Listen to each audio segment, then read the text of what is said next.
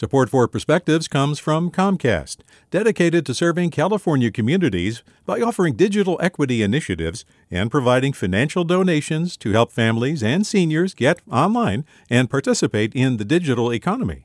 More at california.comcast.com. Hey, it's Avery Trufelman, host of Articles of Interest. And I've got to say, I've been a fan of KQED ever since I was a little kid and I would come out to San Francisco to visit my grandma. It was just what we'd always turn on every time we got in the car, every time we were making dinner and turning on the radio. Was always KQED.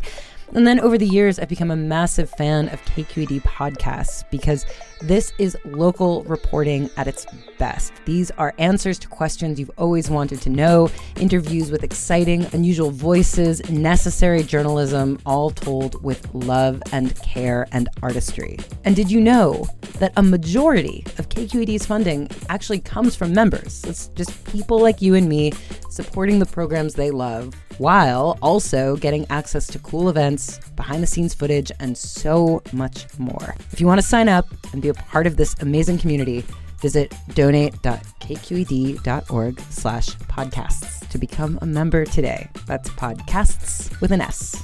Thank you for listening and thank you for your support. From KQED.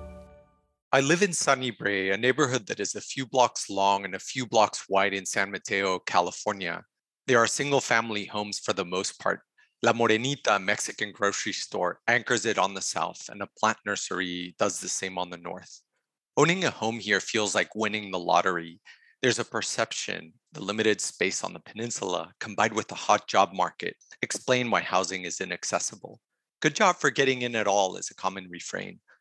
Unbeknownst to many, this is hardly the full story. Homeownership in Sunny Brae has never been about luck. A restrictive covenant dated August 22, 1940 was written into our home's title.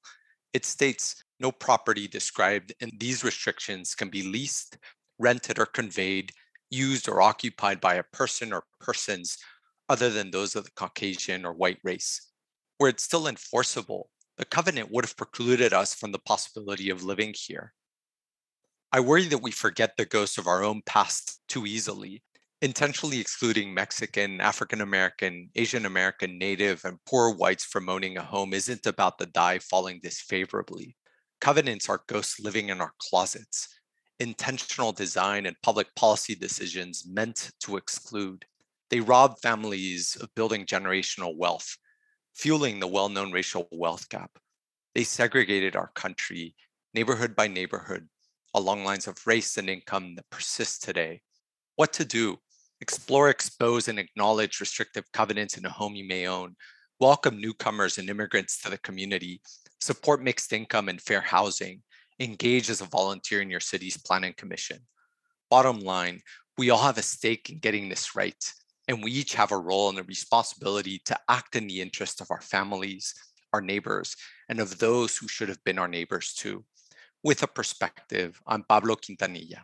Support for Perspectives comes from Comcast, dedicated to serving California communities by offering digital equity initiatives and providing financial donations to help families and seniors get online and participate in the digital economy. More at california.comcast.com.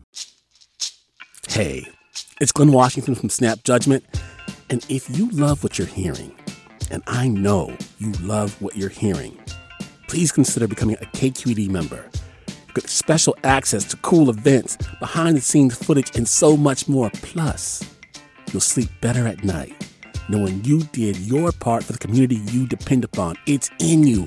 Please be in it. Visit donate.kqed.org slash podcasts to sign up now. That's podcast with an S. Thanks.